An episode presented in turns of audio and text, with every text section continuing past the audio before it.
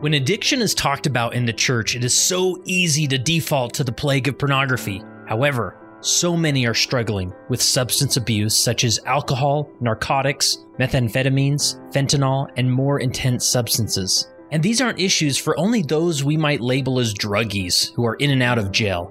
These issues impact those who appear most normal at church. Not to mention the domino effect that a substance abuse addiction can have on a marriage, family, and even a ward. That's why we've put together the Recovering Saints virtual conference, where we have 20 plus authors, medical doctors, addiction specialists, and even those in recovery sharing their perspectives in order to help us as Latter day Saint leaders be better prepared to minister to those suffering through and overcoming addiction.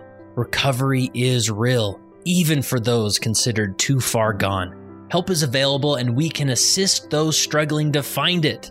To see all the details of the Recovering Saints virtual conference and to register to attend virtually for free, find the link in the show notes or visit leadingsaints.org/recovering.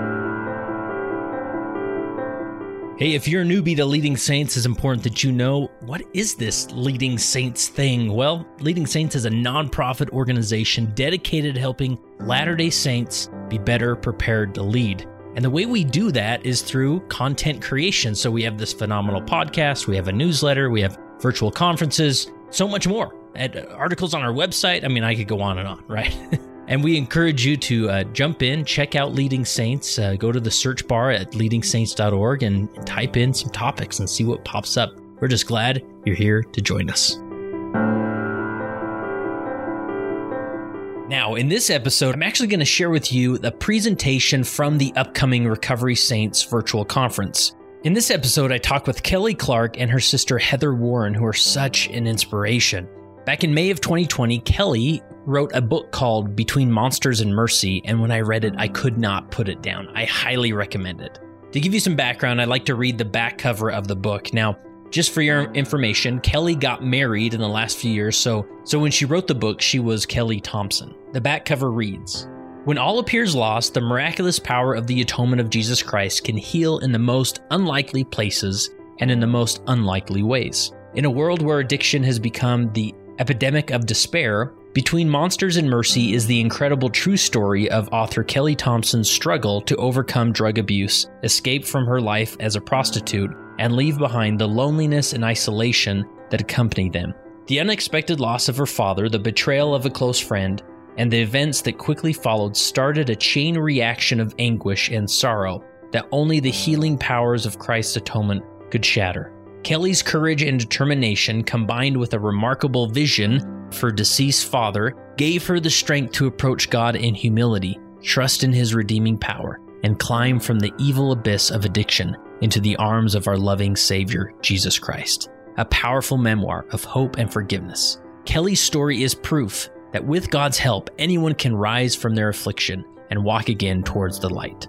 And I also have to give props to Kelly for helping me behind the scenes with the Recovering Saints virtual conference. I could not have done this without her administrative help of reaching out to potential speakers and lining up recording times. Because of her life experience, she also helped me better understand how to put a resource like this together in order to help church leaders.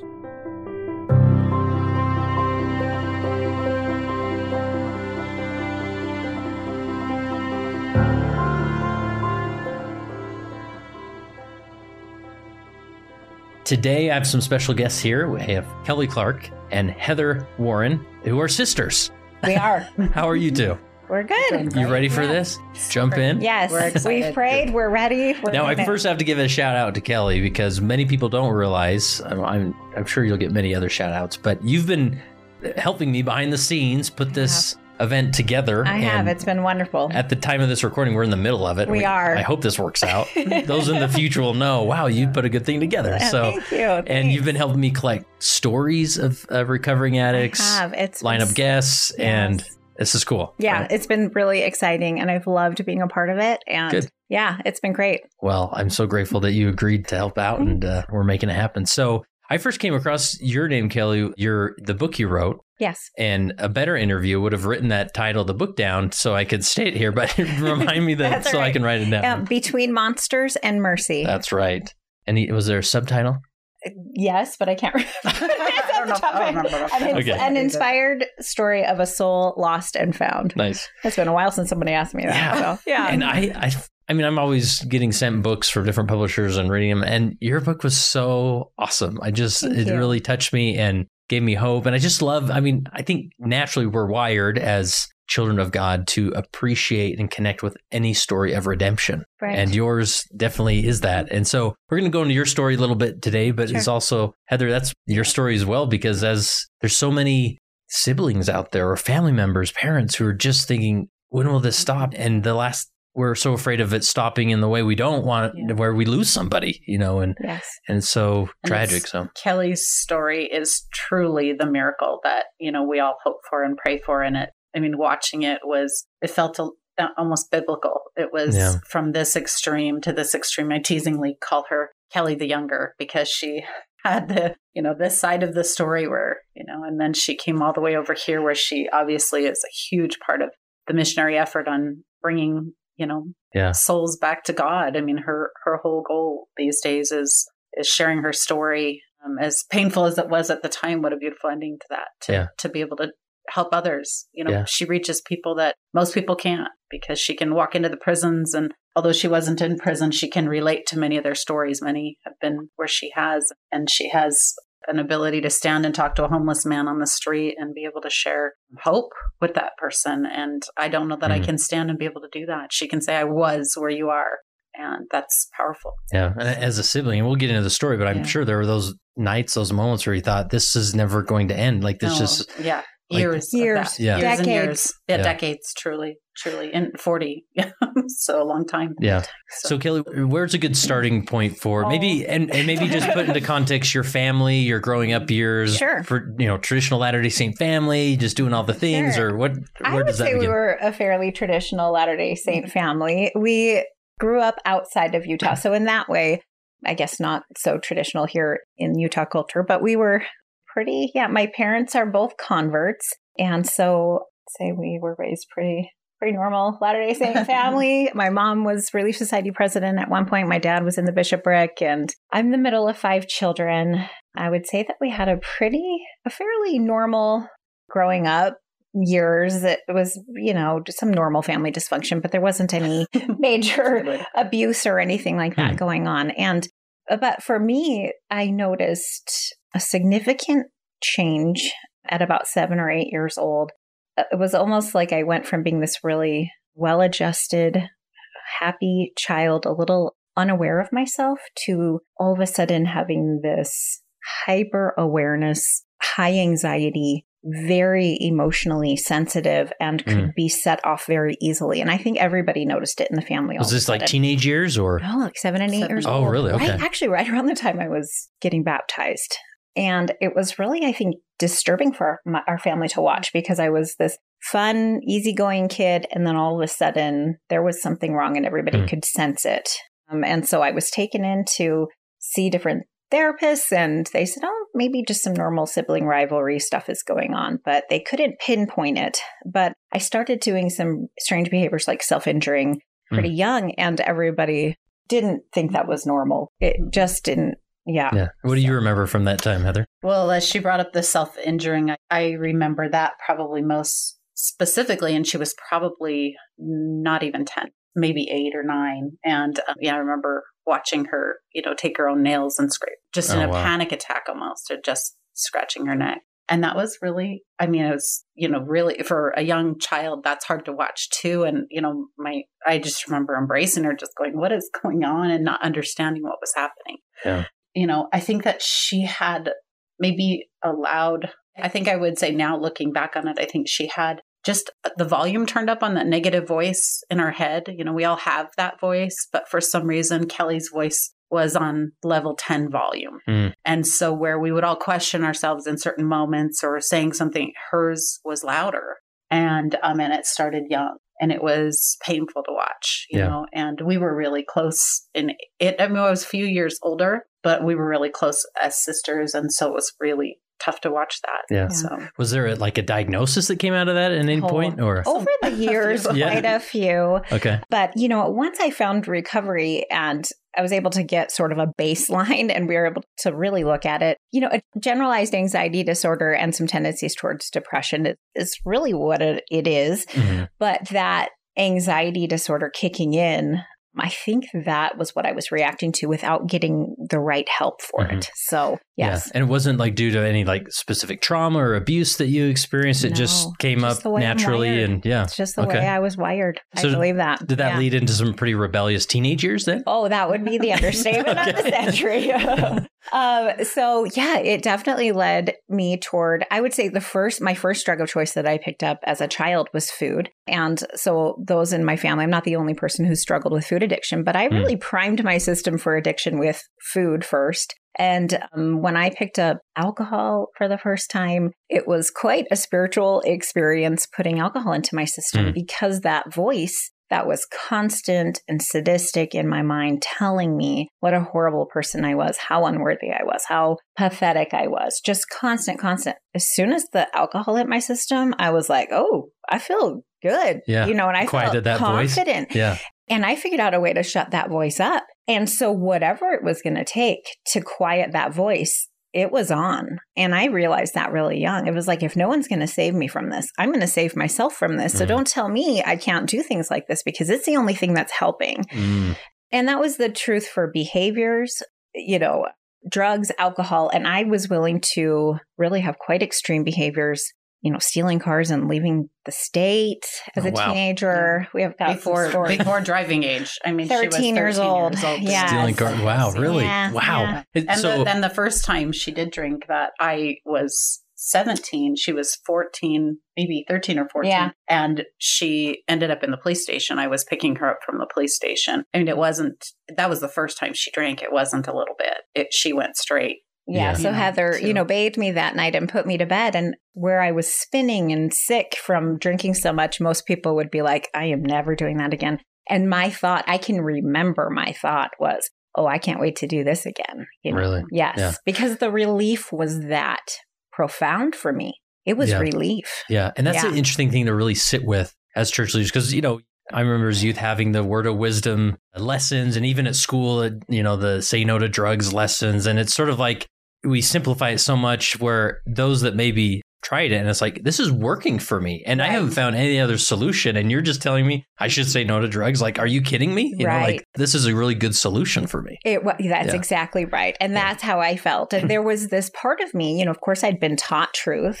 I was raised in the church. I knew what was right and wrong, but I had to weigh that against feeling like I was burning alive with my emotions. And Hmm. so over time what happened is as the addictions progressed and as my life continued to really fall down the tubes and and not you know I gained scarlet letters and felt that stigma was I really just couldn't see past that. It was like my identity had become this and how how do you do anything different? I wouldn't Hmm. know even how to do anything different. I was watching Heather do really well in school and get ready for BYU and get go off and get married in the temple and I was, you know, I felt like Jan Brady you know, who had a drug problem. Yeah. I was never going to live up to Marcia, Yeah. you know, in a way, Yeah. right? Because it was hard for me to, there was a part of me that wanted it, but I had no idea how to get past that voice in my head saying, this is who you are. yeah yeah so it was about 13 then that first taste of Yes, alcohol Yes. and that yes. was sort of the launching pad of It was. destruction. Yeah. Yes. Yeah. And I appreciate like sharing this story in the context of mm-hmm. both of yours because I think a lot of church leaders can like look at the, the youth like Heather, like, well, Heather seems to be doing just fine. Like, mm-hmm. what's your problem? And just do what Heather does. And and when in reality, Right. it's like, no, there's a lot more dynamics happening in your mind than than just like, well, just do just be more like Heather. Just be more Can- And like Heather. that is that brings a level of compassion on the side of hopefully of the church leaders and family members and others. You don't you don't know what and I think actually when you read Kelly's book, it was the first time I learned some of the things about Kelly. You know, I, I knew a lot about Kelly, but when she wrote her book and I first learned some of the really, really difficult things that she had been through, you gain compassion for that person. You understand it is like she explained it like her body was on fire, her mind was on fire.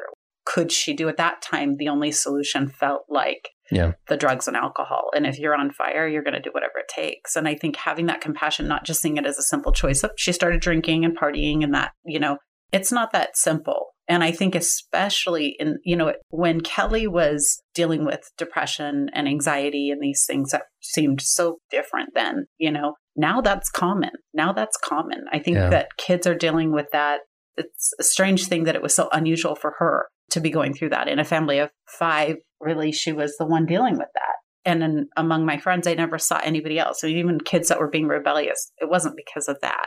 Now it seems like in a family of five, two or three are going to be dealing with that. And you're going to see that, you know, so hmm understanding that oftentimes that addiction doesn't come just as that simple choice of like, hey, I want to give into peer pressure. It's really taming the beast. You Yeah. Know?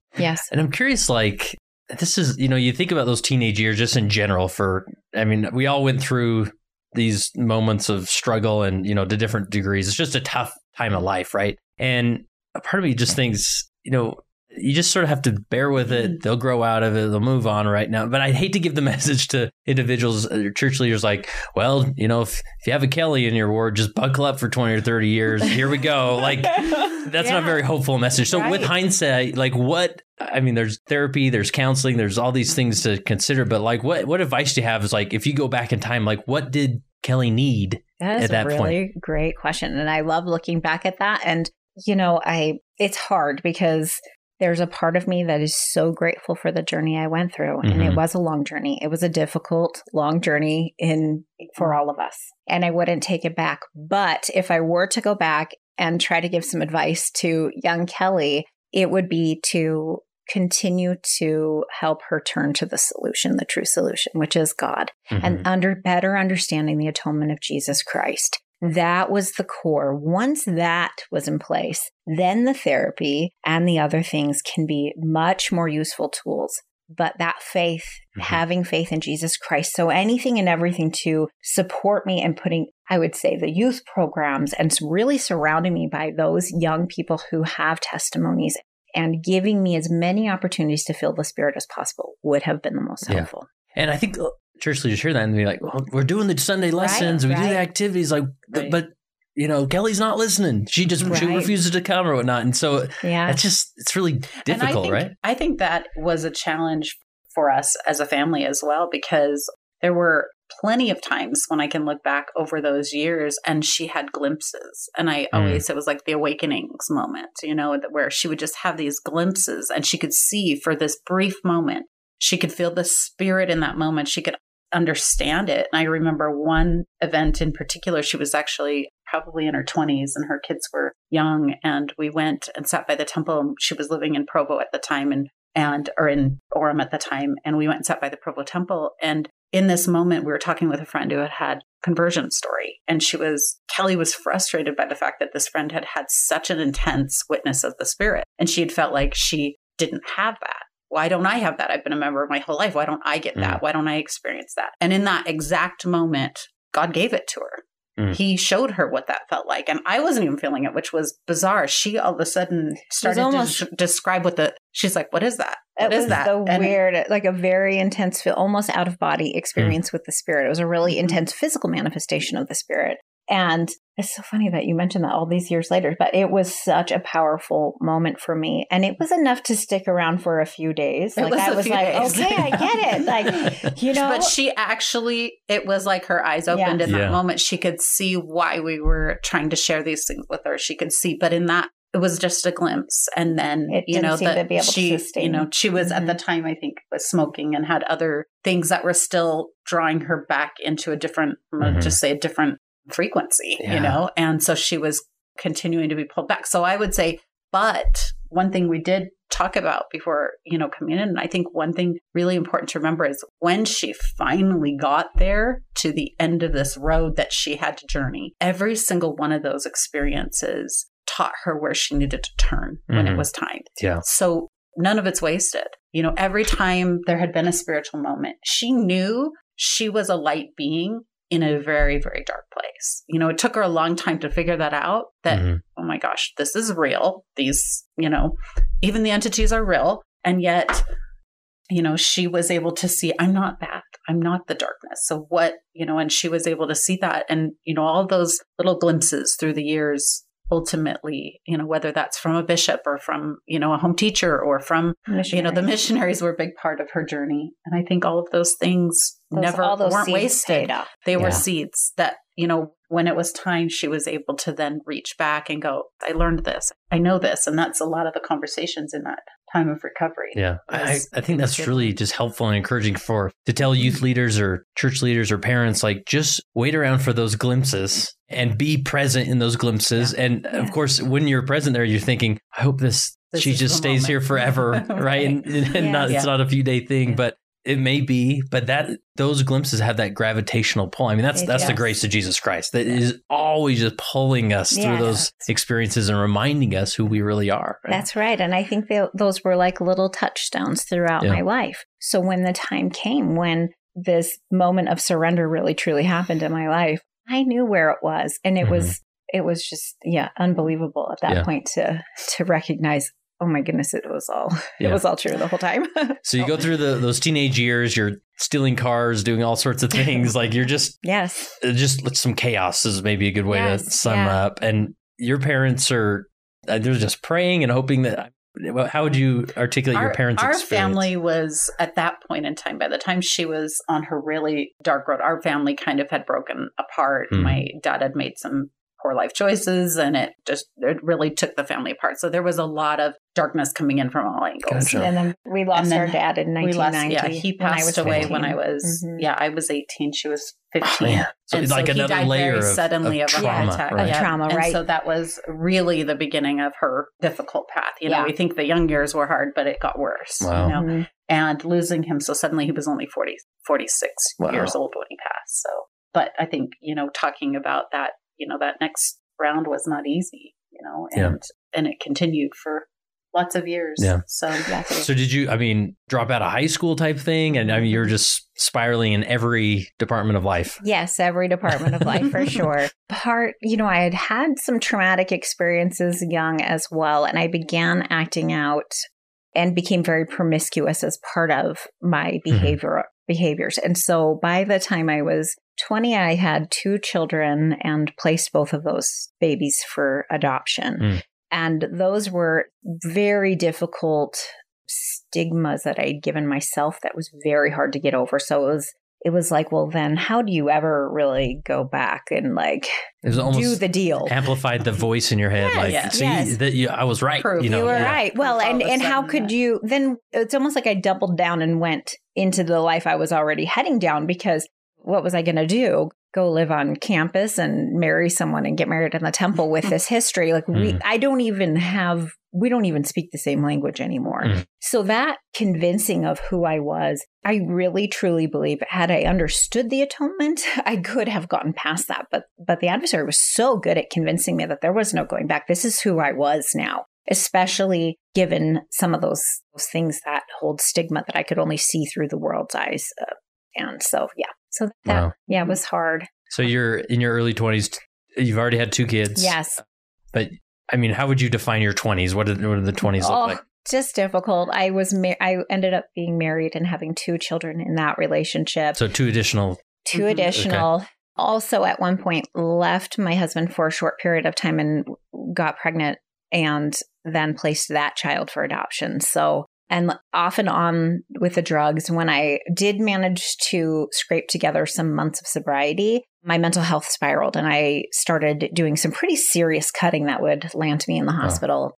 Oh. and so that was a pattern. Then I would get back on drugs and I would seem to be functioning, at least from my family's eyes. It was like, okay, well, this looks better because she's not, you know, in the emergency room every three months. And mm-hmm. so so that was the pattern. It was very difficult because I so wanted to be a good mother. I was finally getting the opportunity to be a mom and to not be able to, oh, I'll get emotional, but to want that so bad for them and to not know what to do in order to be that for them, mm-hmm. to not have the skills and not have the ability. It was like if I tried to get clean and sober, the mental health spiraled.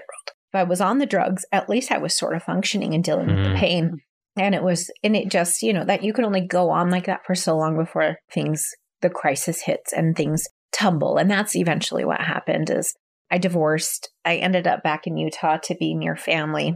Swore up and down, this is it. This is the this change. was another one of those glimpses. The Like, this is my rock bottom. The missionaries This had is found it. her in, Yes. in Minnesota. The missionaries had found her, and that was another glimpse. And she had gotten clean for a short period, came back to Utah, moved close to us, and had probably a year of sobriety. I don't know how long really yeah, because probably I don't know maybe if I even ever really. a, maybe even almost two years of sobriety Mhm.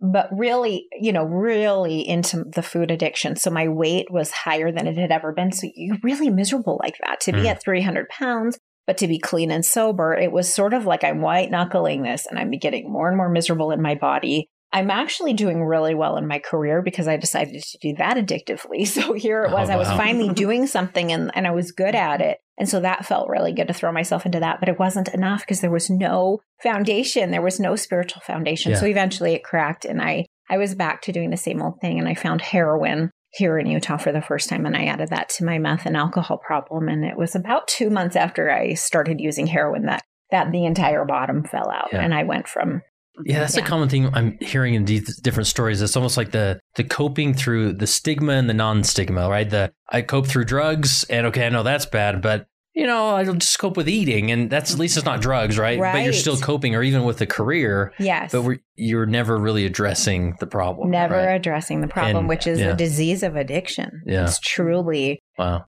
It's truly a miserable way to be. It is it is a be it's putting behaviors and other things before God and it is an obsession of the mind that takes away all of your peace of mind. Yeah. Yeah. Yeah.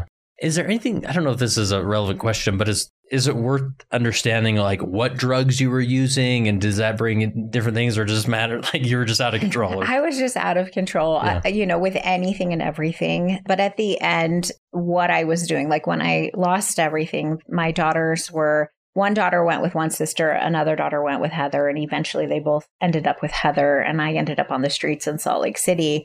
That was using heroin and meth, IV, Mhm. IV drug using, and uh, yeah, Because I would imagine, I are some, I would imagine some drugs, and this you only speak your own experience maybe, but like you can be, you can like have some normalcy in life and use the drugs, and other drugs, it's like you're either on the street using it or yes, you're not using it, heroin most definitely is one of those drugs that Yeah. takes everything and there's no break from it ever because the wall of withdrawal and dope sickness is so incredibly painful and such a long process that you will do anything and everything to to stay on Hmm. heroin because there's a wall you have to get through which is like it's difficult to describe but it is like it's a spiritual attack it's a physical attack it is like going Yeah. through hell yeah So the, during these, you know, years where your sister's homeless and just completely out of control again, I, I we're using general Yeah. terms, but I mean, what? I'll cry during this part. Yeah, It what- what was that like? Incredibly painful. Yeah. Incredibly hard to watch. Hmm. You know, incredibly hard to watch. And And when you say hard to watch, like, are you you're just aware you don't know where she's at, or we had times we didn't know where she was. Most often we had a phone number, but there were, you know, we, she would stay places for a short period of time. We would know when she was in a place for a period of time. It was hard to be in touch on a daily basis. She was with dangerous people and it was tough to be around it. We would meet her at times and I have memories of meeting her different, you know, crazy hotels in Salt Lake City for a short period of time where she would be staying or but it was always awful. It was awful. I can remember one time hugging her and she was so thin at this point, so sick and just I mean I knew how sick she was and I remember hugging her thinking this would be the last time I would see her. You know, Mhm. I thought either she's going to disappear and I'm not going to see her again. Like she's just going to disappear. Nobody will know what happened, which is a terrifying thing for a family member to think they could disappear and you just don't ever know. Are they alive? Are they dead? Are they, you know, where are they? And uh, which I'm sure happens to many families. But we had at different times, different family members had some contact. We all were trying to reach out, but also, you know, we were raising her kids and we were trying to keep that space, you know, healthy too. It was it was tough. It was such a tough space. Yeah. yeah such a tough space. So how do you like in just from my experience seeing different movies from Hollywood, like yeah. th- th- this concept of enabling, right? I mean, yeah. your inner sense is you want to bring Kelly home and here, move in with me. I'm gonna just you know, this codependency dynamic. I'm just gonna, Yeah. I'll, I will do this recovery for you. Mhm. But I mean, how do you learn how to act as a family member? Good, conversation. You know, Um, so that you're not enabling or making it worse Yeah. when it feels like you're making it better. I will say I spent the majority of my life probably in an unhealthy codependent relationship with Kelly. Mm. To me, it felt like I was being Christ like. It felt like I was loving her unconditionally. It felt like I was giving her everything I could, which would mean, you know, trips to the hospital in the middle of the night, whether I had babies at home or not. It meant, you know, meeting up with her wherever she was, where, you know, whatever she needed. I was afraid if I didn't, she would die. I mean, literally, I thought if I don't go tonight, she might die. And that came frequently, that thought. And so I would go. And I I don't even know that I was angry about it. I loved her and I wanted to help her and I always wanted to be able to give her hope. It did put strain on my own family. It did put a lot of strain on my own family. I mean, Kelly had lived with us when she was pregnant with her with her first son. She had lived with us for a period of time. There was just a lot of was a lot of difficulty, but I loved Kelly. And Mhm. so that was the constant balance for me. What was healthy, what was unhealthy, I didn't know at the time. I do know that there was a moment when it's interesting how God works because he gives us both lessons in our ex- own experiences, right? And my mind's And- just going to Elder Holland, and he talks about the other prodigal, right? The, the prodigal daughter, but there's also yeah. Yeah. Yes. something happening with the other son or the other daughter. Right? Yeah. And I had, I was grieving when Kelly left. I was grieving for the loss of Kelly. Kelly had worked with me and we had been together for the seven years prior, really on a daily basis, and had shared our kids' lives. And she lived just down the street. And there was so much of that time period that was, I say, normal, it was a normal-ish, you know, knowing there was mental illness, that in our brain it was mental illness. I didn't understand the extent of the addiction at this point. And so we were just doing our best to kind of keep her family together. And, but I was grieving when she left. I was afraid for what would happen to her. And I was kind of angry too with God, trying to understand we'd given so much, you know, and how could it come to this? How could it come to her on the streets? And, you know, we had tried so hard, we had done so much. How could it come to her being on the street?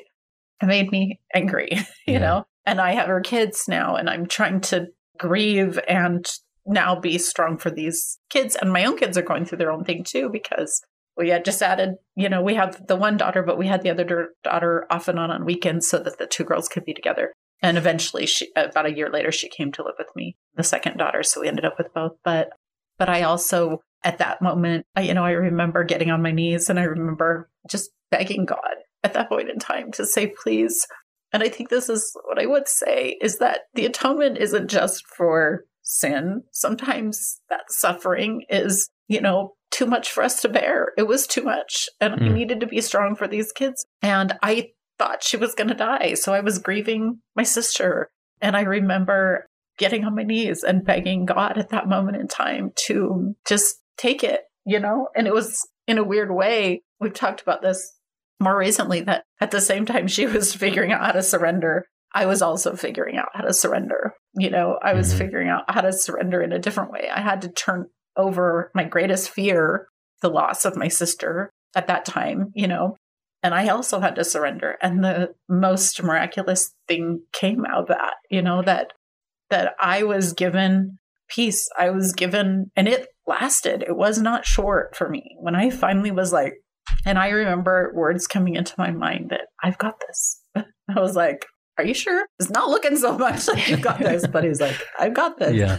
And I thought, okay, then I just, even if it meant death, I had to trust that God had it, that God knew what he was doing and he was going to take this because I couldn't be where she was. It was, Yeah. it was too dangerous and, and I needed to be where I was raising the kids and, and, but I, but he gave that. And I, I've often described it as like a marshmallow. It was almost like there was a, just a spiritual separation that happened that gave me, I could hear her and I could talk to her, but I didn't feel the depth of everything she was saying. I didn't feel it in the same way. And God left that in place until the moment that it lifted when I needed to come back and help, you know, when it was time for her to, Yeah. when she was finally doing her part, God was like, okay, it's time to help again. And that came probably four years later. Yeah. So he left Yeah. that marshmallow as a marshmallow in place during that time, but it was a gift. And I got to see the power of God. You know, I got to see what God can really do when I let go. Yeah. Like I had been playing God in a way, you know? Yeah, I mean, for everybody involved, this really is a journey of surrender, right? And I guess you could summarize mortality that way for all of us. It's like God is just waiting for us. Are you ready to give it all to me now Right. and, and do it? And of course, we want the the biblical story of mm-hmm. Heather prays, and the next day Kelly has this enlightenment that changes her life, and everything's good, right? But mm-hmm.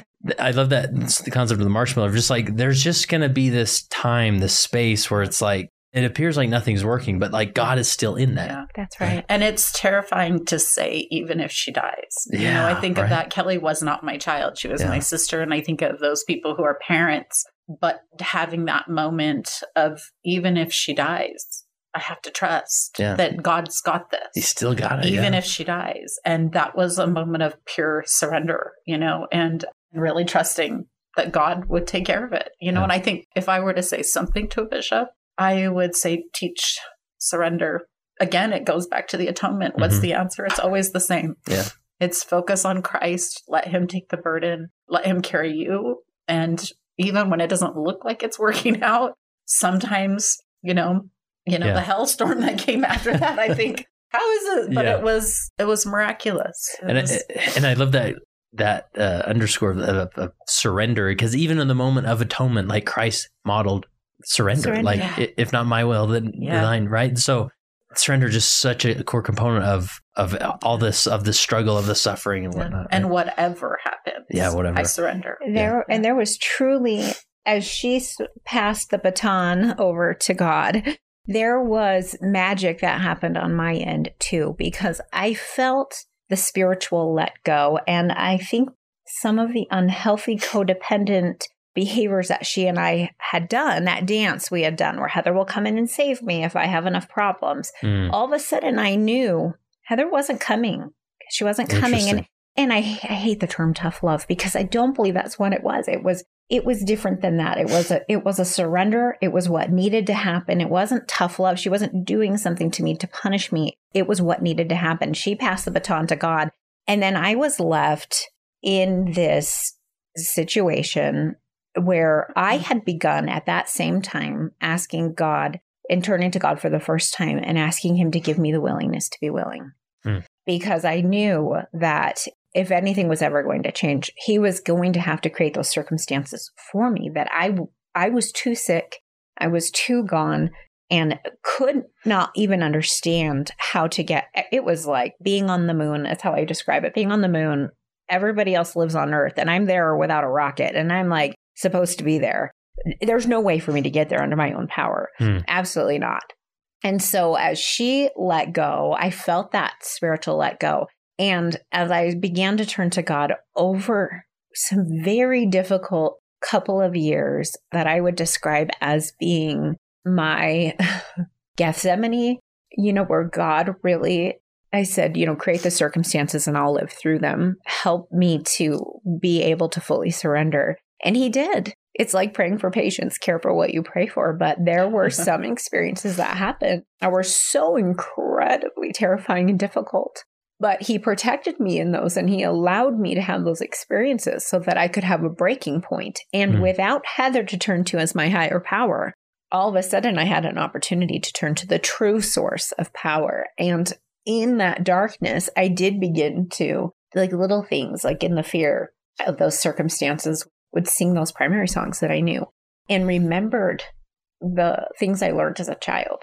Can you take us like to some of those, Yes. like take us into those moments? Where where were you? What what does that look like? I think so hard to describe. Yeah. um, I was trapped in a group of really evil people for about 18 months and being abused and not able to get out of it. I was really being manipulated and abused. And so it's very difficult to describe. But in that situation of living in that much fear, And honestly, seeing that much evil. it was really, I believe that Lord allowed some of that veil to be lifted so that I could see really the reality that this wasn't really about drug abuse and this wasn't really about anything other than the adversary really fighting for my soul. And when I came to understand that, it was like, that was the moment. Like, I am not that. I don't want to be that. I know who I am and I know that I choose God. Like, I may not understand how to get out of this addiction or out of this group of people, but but I know that I would turn to God, that I I do love people. I am I'm not and so I began in that darkness and in that terror to turn to God and to pray to him. And where I was very angry with him and very afraid of him for so many years, all of a sudden he became my best friend. Mm. You know, if you're it was a little bit of I just some of those spiritual doors can open. And so I reached for him in that. And in sort of this tumbling of darkness, he became my anchor. And, and it didn't matter anymore. I had a feeling of unconditional surrender. It didn't matter anymore if I died. It didn't matter anymore as long as God knew that my heart was His.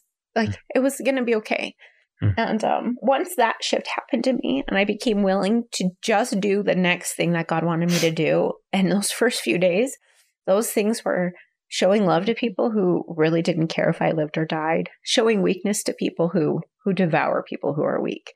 But I was willing to do that. I was willing to show up and do that. And yeah. And I, I think one of my, the story that comes to mind when you asked that question was, and she was not in the state of Utah at this time, but she was definitely in a den of wolves. So we'll probably put it that way. But she one night had to leave where she was staying after having been abused. She had a broken hand, I believe, and was walking barefoot to the hospital to be seen after being mistreated. And she looks up and the name of the hospital is Mercy Hospital. Mm. But it was one of the times when she really surrendered, you know, was one of the times that she really surrendered. And it was, again, it's so awful to think that it takes, you know, we used to joke that if Kelly hit rock bottom, she'd pull out a shovel and a pickaxe. A pickaxe. yeah. Pickaxe. It was a pickaxe. But yeah, it was then, and this is again four years since my prayer, or nearly four years since my prayer, she started reaching out to the family again. She hmm. started mm reaching out. But at this time, also, I will add, since we're talking to church leaders, her, the missionaries in the area were reaching out to her as well. And she was receiving a huge dose of the Spirit from them. I mean, she was really able to connect with them. They were teaching her, they were, you know, she was able to receive priesthood blessings from them. She was getting guidance from the bishop. Yes. And this was after Heather had, had had come back in and my family helped me get away from this group of people. And there was a bit of a transitional period mm-hmm. where I stayed clean and sober and really proved myself that I was willing to go through with the withdrawal, showing up. Any mm-hmm. suggestion they gave me, I took. Any the suggestion the missionaries gave me, I took. I was willing to walk you know, through snowstorms to mm-hmm. get to the chapel. And my family watched me start showing up and that willingness. And mm-hmm. it was like, even though, you know, I, yeah. it was just different. She had gotten herself off of the heroin, off of the meth. She couldn't get herself off the alcohol on her own, but she did go to a facility well, where she was, and she was able to go in and she checked in for six or eight weeks, I think. Yeah and during that time, she was able to get off of the alcohol. At this point, we are starting to have some pretty intense conversations about what's what's next. And also at the same time, this whole crazy world that we know once she leaves this facility, she's walking back out to and has no other place to go. Mm-hmm. But at this point, the spirit was really working on us. And I think that's another really key thing is that for each person's story, it's going to be individual.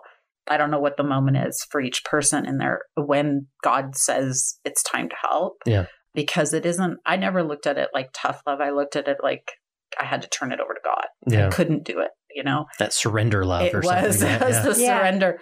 And and I never looked at it like tough love. I wouldn't probably have done that. I couldn't do that. I wasn't a tough love kind of person. I never have been. But in that moment, I started to feel the promptings again.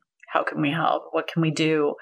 And I, I do remember having the feeling these people have no idea the power that's behind her once mm. because she looked like a homeless girl. you know, yeah. she looked like a homeless girl with no family or anybody that loved her. And I thought once she got to this place, and again, she had gotten herself through God really there. I didn't, that was really without the family's help. She had gotten sober and I don't know that again for everybody's story, it's the same thing. Some people may need to help their family member get to a rehab center. We tried that, it didn't really work at the time. But at that moment, I knew it was time. And we helped as much as we could while still allowing her to stand on her own feet. And that was a years long journey through recovery for her also healing her brain you know, there's a lot of trauma in all of that. And it took a while for the, her brain to come out of the trauma. You know, all of us really. Yeah. it took years Yeah. for all of us to come out of that trauma. So Is there any dynamic or principle you missed as far as the the journey down into the darkness? I mean, do we I don't we think sum it up pretty well? I mean, mhm. so now, I mean, this is she begins to reach out, and you can see through Kelly's efforts that okay, there there may be a shift here. Like this isn't just enabling, but if we run to her and help her, like she's showing the effort to that she's asking for help, right? And this was the beginning of the climb out, would you say? Right. the beginning Well, of I would recovery. say it was the beginning of witnessing the miracles of God in our yeah, it family. was hugely witnessing There were that. some really conspicuous moments with God that were like, we were all like, is this really happening? Like, it was Yeah. so amazing. So there's that, the church did a little video about the moment I, I prayed. I went out and prayed and I was uh, so discouraged. I had just moved to Denver and um, was going to sleep in my, my niece's walk-in closet in her little brownstone apartment. She had a little studio apartment, but that was going to be the place for a minute Mhm. you know, and it was fine. But anyway, we it was Saturday night, and I I was like in the middle of a drug infested community. I was only five weeks clean and sober, and I'm thinking, how am I going to stay clean and sober here? I'm still dealing with trauma, and I am in the middle of a drug infested community, and I'm terrified. And I will say, we had prayed to get her to this. To get her to the- we knew this is where she was. This was to be. Like, progress, we had, right? She had prayed. We had prayed. We felt like this was the answer. So, and I was dev- like my phone won't work in the building. I go out back to I was still smoking cigarettes at the time. I go out back to smoke a cigarette. It's dark and cold. It was about this time of year, and there's drug paraphernalia in the in the back alley. It's just like calling to you, right? just like I, and I bawled. I start bawling, and I'm like, God, like I am trying so hard. Like, how can this be the answer? How can Mm. I stay clean and sober here? Like, what am I supposed to do? And I was trying the praying thing. So here I am. I'm praying, and I was just sobbing. I was so terrified to be there. And I walked inside to the building and, and went inside and I took my shoes off and I was hanging up my coat and there's a, a knock at the door. And I open the door and there are two sister missionaries standing on the other side of the door. And and I'm blown away by this experience. Our our whole family was. I call Heather and I'm like, you will never believe like what happened. These sister missionaries showed up right after I prayed. And they had literally felt impressed to come. They waited out front. You couldn't get buzzed in. You had to wait for someone to let you in if you Mm. didn't have a key. So while I was out back smoking a cigarette, they're out front waiting and they're determined. They walked through that bad neighborhood in the dark to get in and knock on they the door. They didn't know she was there. They it wasn't didn't know like they they were were coming there searching for Kelly. They had my nobody knew niece she was there. who had been a less active member for some time. And that was finally after a year, the moment they decide, the moment they decide. And with that one exchange, that one experience, it was like, it was like God saying to me, like, you know, Kelly, like, I'm so excited to be able to show you what I can do with your faith. Here it is. You ex- exercise faith, and here I am, and I am here, and I care, and I love you, and all of those things.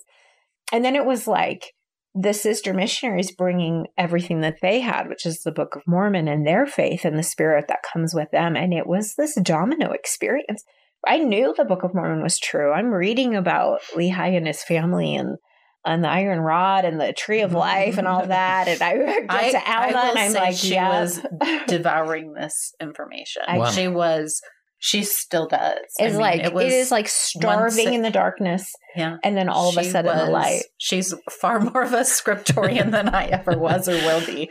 She has listened to, I think, every general conference talk that has ever existed yeah, more than once. Many of them, I think. So yeah. she just devours We, it. we often laugh like, how did I become the goody two shoes of the family? But I have.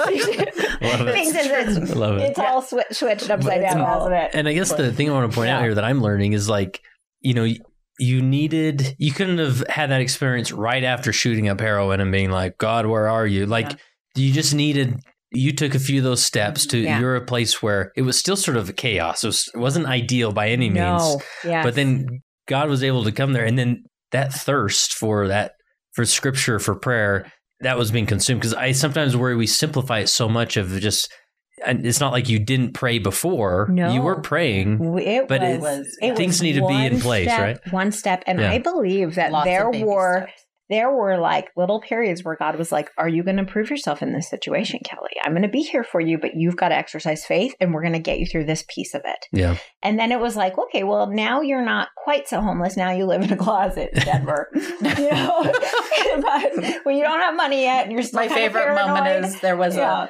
she had like one blanket in this closet in Denver and she had just gotten there and there was a homeless lady. I think it was a homeless There are lady. homeless people. There were homeless everywhere, people everywhere. She gave them her blanket because they were outside in the cold and she wasn't. Oh, so wow. then she was using her coat as a blanket. I'm like, My family kept sending me blankets because I kept giving them away. Nice. she kept giving away the blankets yes, to the homeless But people. it, but I believe like Yeah. there were it was the beginning of our whole family experiencing miracles, and I think after so much difficulty and so many years of like w- struggle to watch God show up and have the whole family sort of watching this unveiling of miracles Yeah. one after another. it was another. amazing. It was like I said, is it still was amazing. it was biblical for me. I had never, I had seen miracles in my life.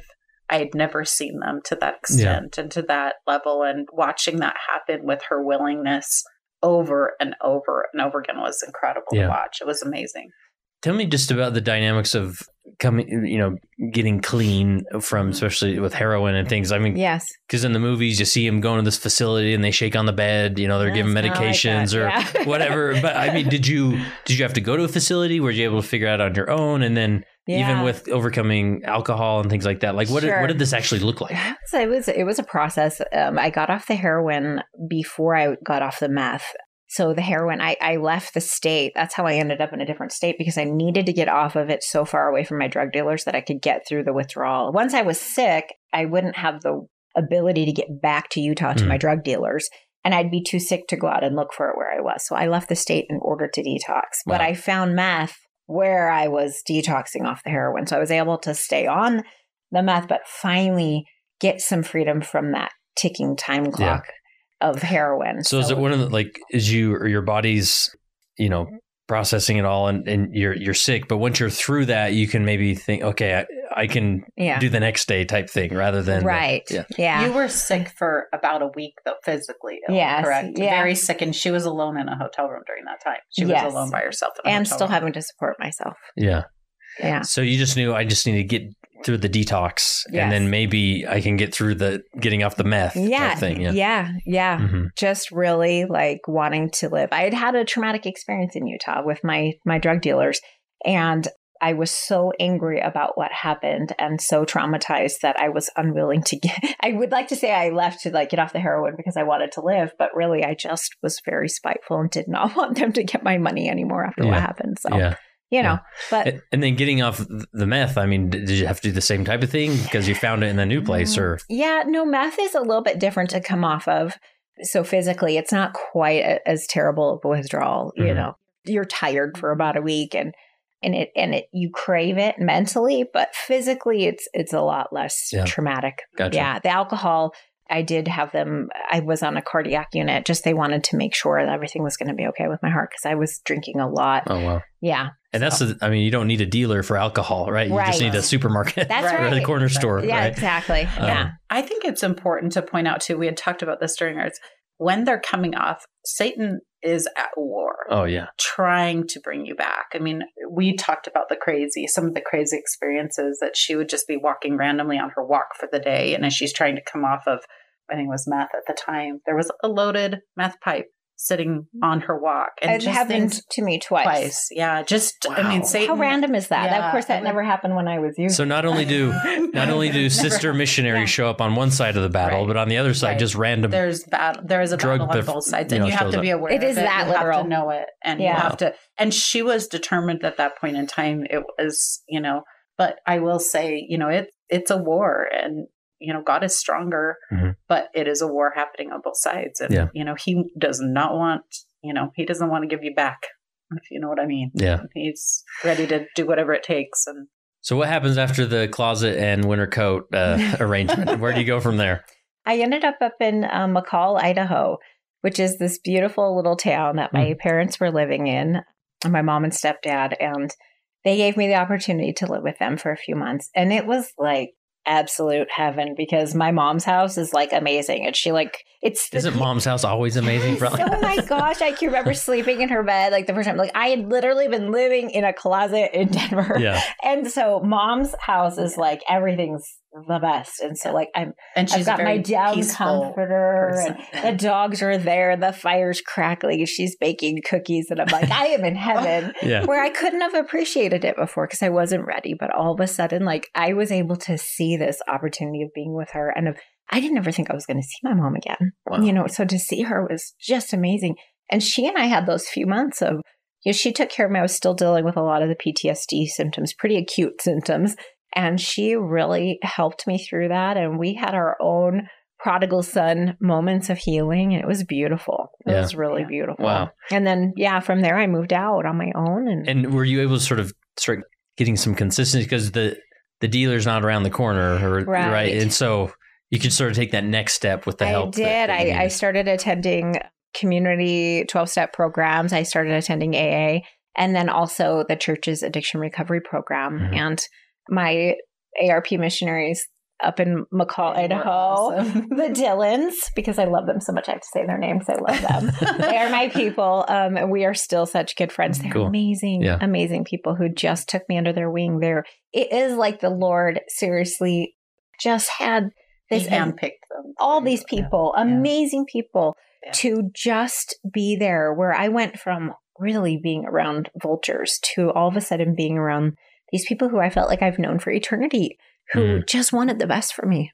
Wow. And um, still and do. that ward there and that's you know i think another thing was unbelievable i mean she had a gentleman offer her a home for a very reasonable rent so that she could live Mhm. alone because one of the traumatizing things sometimes is being around other people after you've come out of that kind of a space so he had a and little she was place able to have me this little little home and up to that point it had been almost impossible for her to think of being you know able to afford to Yeah. have her own home and the rent was really reasonable and i knew i mean i when i met him he was the sweetest and i knew he was doing that to help her out and Yeah. it was the cutest little place and she was able to be there and have a space where she could heal and create that spiritual you know energy that she needed you know in this little space where she could stay protected but the bishop was Amazing. an angel on earth. I mean, he was unreal. When Yeah. you think of the way her story plays out and how that would be coming in, I mean, they were amazing.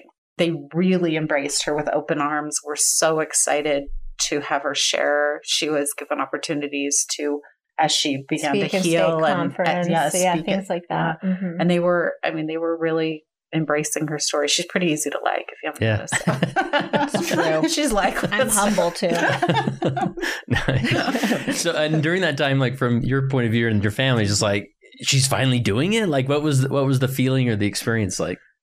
I, you know, I kept just, I just felt so grateful. Honestly, I think I just, and to this day, I still feel that same feeling of just grateful. Seeing mm. her heal and watching this miracle, it blows your mind. It blows your mm-hmm. mind. You really, your testimony increases like crazy because how seeing the extreme on this side to the extreme on this side is is nothing short of miracles. Yeah, you know even family members and friends and people that were around it's it, you know i think of the the chosen the show the mm-hmm. chosen and um you know the beginning of the story and there's the woman mary who's you know and she's you know ultimately becomes a follower of christ but at the beginning Yeah. it was like that Yeah. and when you see her and nicodemus that's right right who Yes, sees her Nicodemus, yes. he sees her and he's like i can't believe you're that's kelly Yeah. if you met her before and you saw her now her physical appearance has changed her countenance has changed she is joyful i Mhm. mean she is joyful i think that is such a huge message that it isn't just getting off the drugs and getting clean because people can get off and they're miserable sometimes it is getting off and actually having joy and Yeah. and a I just light. said that to explain that to somebody the other day where um, I think I did a post about it where, you know, people, you might look back because there is a dividing line in my life. And you might look back and think it was the day I got clean and sober, but it's not. It is the day I started exercising faith in Jesus Christ. That is the dividing line in my life.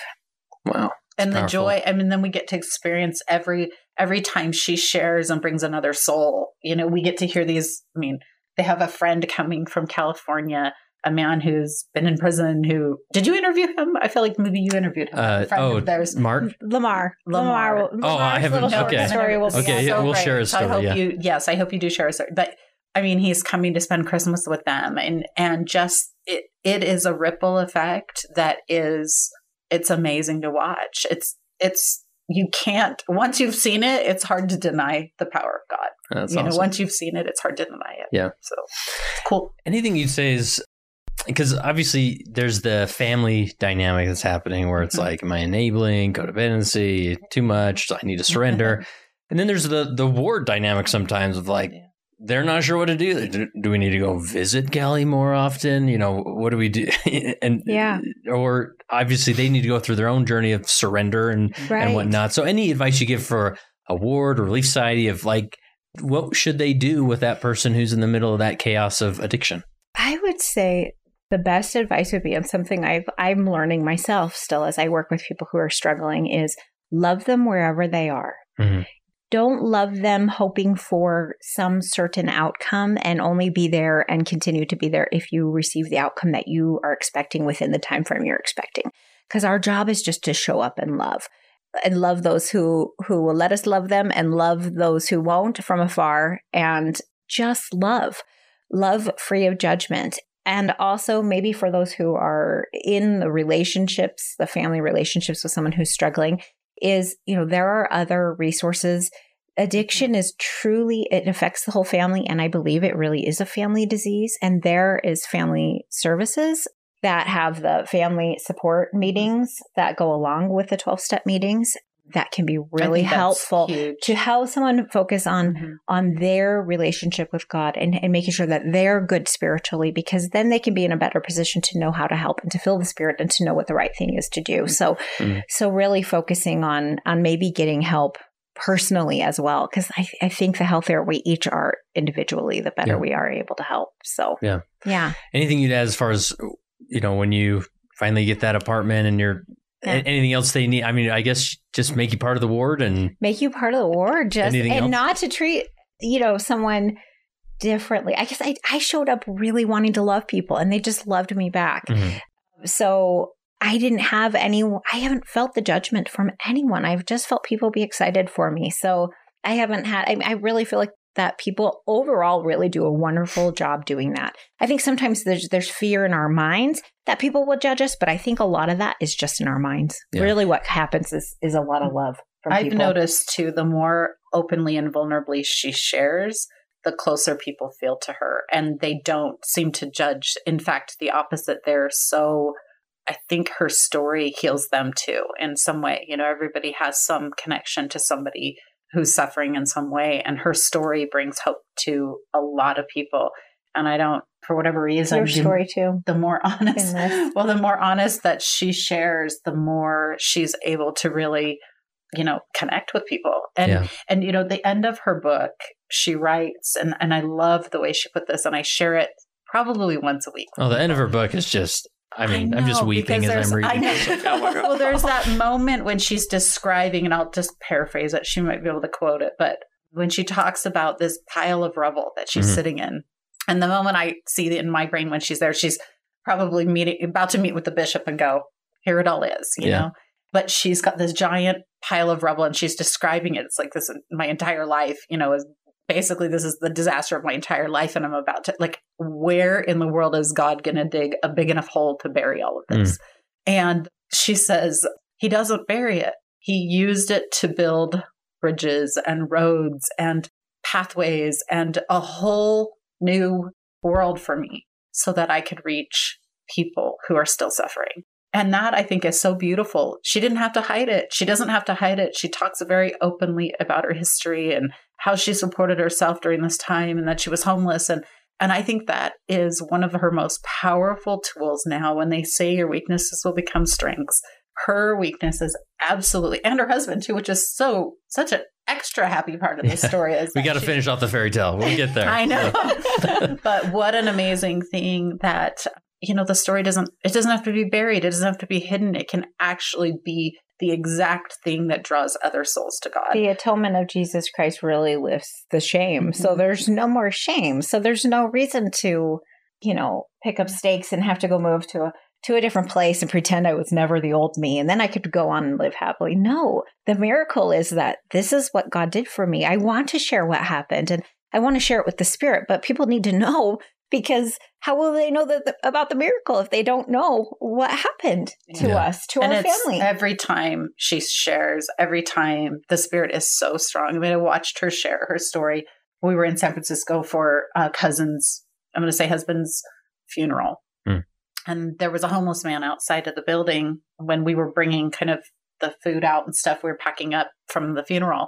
And there's a homeless man there, and Kelly just begins to share to him and tell him he's loved and I've been where you are and you can heal and you can get better. And he was so overwhelmed with the spirit that he just, I mean, he started to cry, but then he said, I have to leave. I have to leave. You know, it was almost yeah. so overwhelming. He didn't know how to handle the emotions that were that were flooding him but it was the spirit he was he knew that she, what she was saying was true and only she can say those words i can't stand there and say i've been where you are but she can say i've been where you are and yeah. and that's powerful powerful stuff.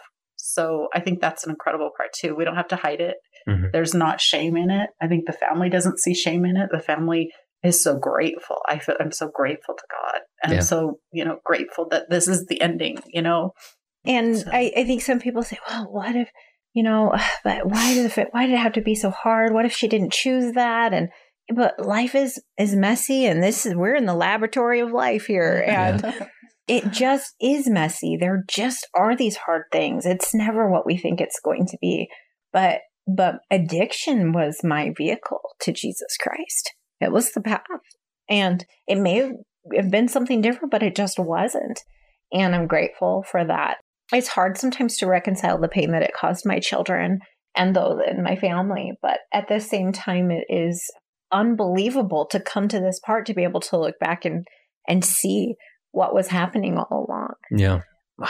And that's, I mean, because we all want to get in our DeLorean, go back to seven year old right. Kelly and just and tell her parents, like, here's five therapists to get, well, let's fix this right now. But, and that's like the paradox of the God we worship, right? That there's so much pain and suffering in that journey with addiction, but right. it's like, and again, it's like, you wouldn't want to do another way, but then you would. But you know, and that's like the paradox. yeah. It just doesn't fit in our our mortal and minds. Maybe, maybe we don't have to be so afraid of the journey yeah. we're to God. Yeah maybe it's okay. You know, maybe the messy journey is okay. Like, like it's surprising what God can do in long term difficult situations.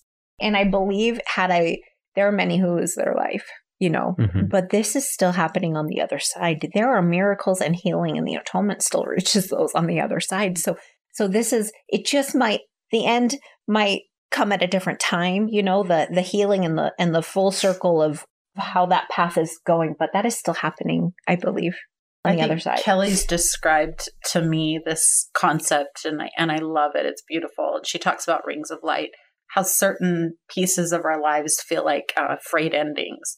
And she said, but at some point, it will come full circle, and there will be the other end will connect, and we'll see this beautiful ring of light of healing that comes. And for some, it will come in this life. We've seen some beautiful rings of light through Kelly's experience that have brought what seemed like these frayed endings in our world to healing, you know. Just the journey of addiction itself was such a frayed ending. But for some that will come as, you know, they enter the next life and at some point, but I believe that that's the beautiful part. The atonement isn't just for the living, you know, it's eternal. And it's a perspective that if we have that, you know, then whatever happens, you know, is hard as it is to watch and as crazy it is, God's always, always got us. So yeah, yeah. yeah. So I, I'd hate to frame it as take us to your happy ending, but because you're not even half done with your life, so this isn't an ending. But bring us to modern day, and I mean all the things that have happened and oh, whatnot. So I am a newlywed. I'm married to my sweet husband, who, which we'll probably hear his story, yes, right? He recorded yes, it. Yes, yes, okay. Uh, yeah. Weston is is on there, and he's also a recovering addict. Has a very similar story to my own. You know, we tease that he's like the male version of me. Lots of lots of drama, lots of being out there on the streets. You know, he's he did more jail stints than I did, so he beats me there. But but you know, he really has had his own Alma the Younger experience, and he's such a great example to me. And it's been so you know, especially coming into this youth community, like as a single woman, I was thinking, I'm not sure what God's going to do with this. Like, how do you go into the dating world? And then I run into Weston, who is literally the perfect match. Like, it's, and we get to now come together with our stories and we get to, we both have a passion for sharing and we both have a passion for being addiction recovery missionaries and serving in this capacity. And it's amazing. We it's love it. Everything they do, it's their, you know, Yes. from the moment they wake up to the Yes. moment they go to bed. You know, I think is It is. it's yeah. what's in their brains, It's- what's in their heart is sharing this message, which It's is such so a fun, fun to watch. path to be on. And they laugh a lot, which is A lot less drama in life, but There is a lot less drama. I mean, there's always There drama, is. but you know. yeah, exactly. Yeah, we haven't. No one's been to jail for quite some time. Well, let's keep that up. So, exactly. That's awesome. Oh yeah. so fun. any other component we missed, or You know, I would say, you know, some of it is still complicated. Just to put fam- the fam- family dynamic, you know, with kids, and there are still some frayed endings Mhm. going on with relationships and things like that. But we've learned from this, you know, that that those frayed endings will come together. Mhm. We have faith. We have so much, I think, more faith than we used to, and a lot more patience in God's timing because we know that He will be able to to heal things in the end. So, Yeah. yeah, I love that emphasis that you know we want the Hollywood ending where all the fray endings are you know Yeah. yeah, mended and it's great, Mhm. but that's just the messiness of mortality that yes, Mhm.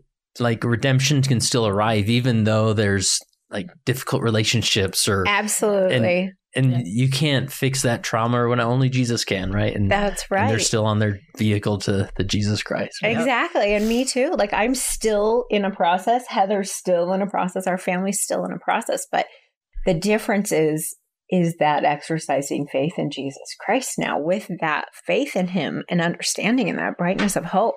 It is an entirely new reality. Mhm. It is absolutely an entirely new reality. It makes everything. Yeah awesome.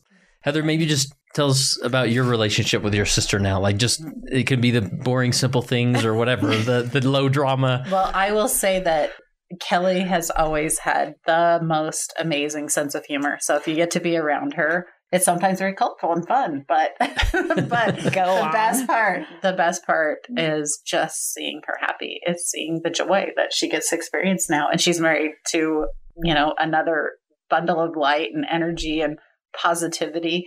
And I think I never, when you know, when we were young and she was suffering so much in that mental space, whatever that was at the time, it was so hard to picture there would be any period of time long enough for her Mhm. to stay in that happy space and to see her so joyful and so, you know, so happy is the true miracle.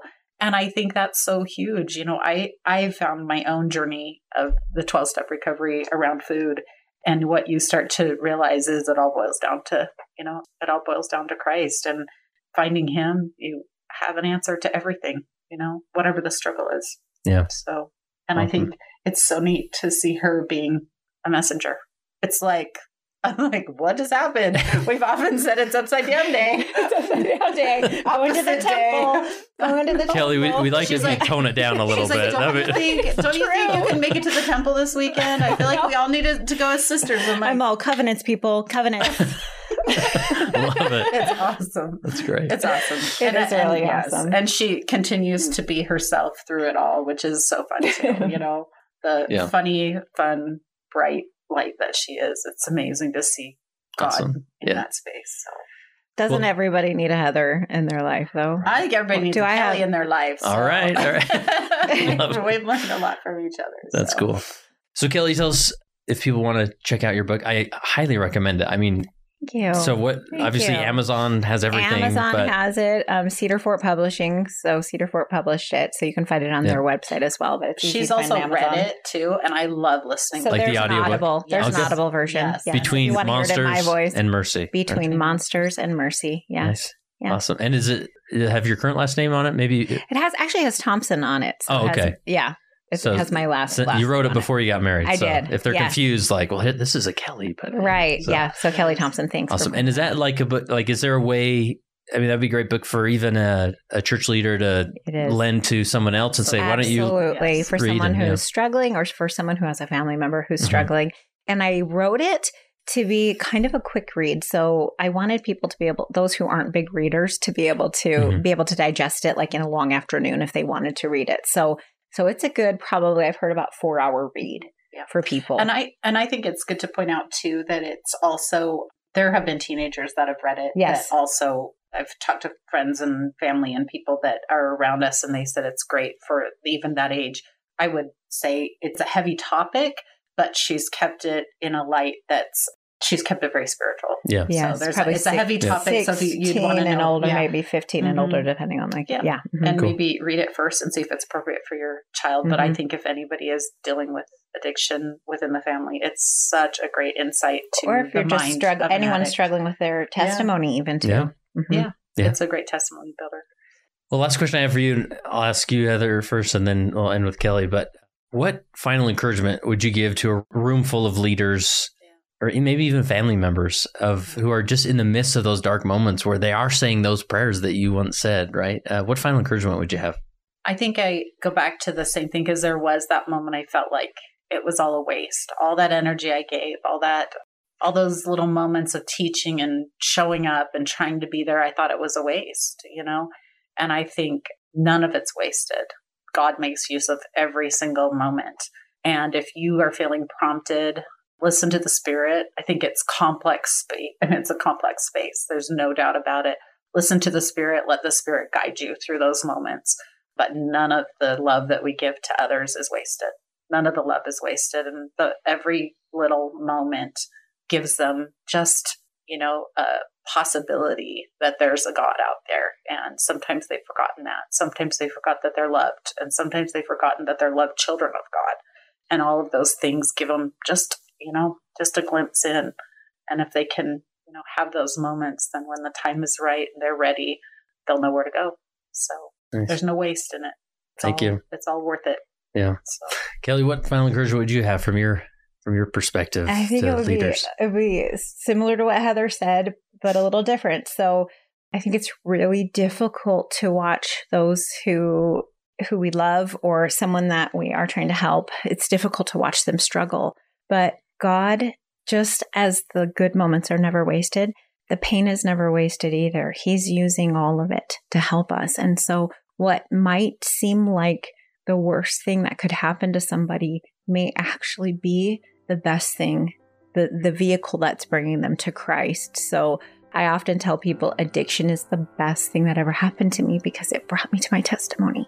And I understand Christ and his atonement and his love for me because of it. So it seems a little radical to look at somebody struggling in that darkness and to think that might just be what they need to go through to find God. That would be none of that's wasted. The hard stuff isn't wasted either.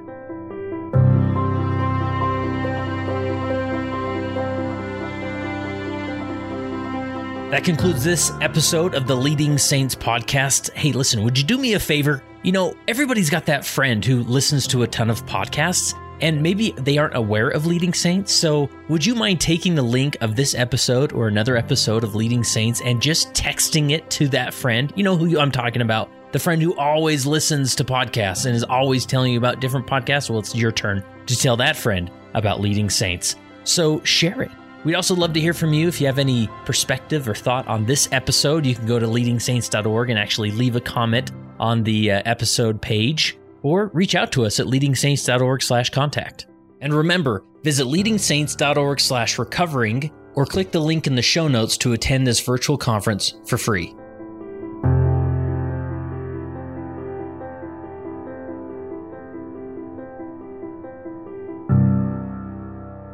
It came as a result of the position of leadership which was imposed upon us by the God of heaven who brought forth a restoration of the gospel of Jesus Christ. And when the declaration was made concerning the only, true and living church upon the face of the earth, we were immediately put in a position of loneliness, the loneliness of leadership from which we cannot shrink nor run away, and to which we must face up with boldness and courage and ability.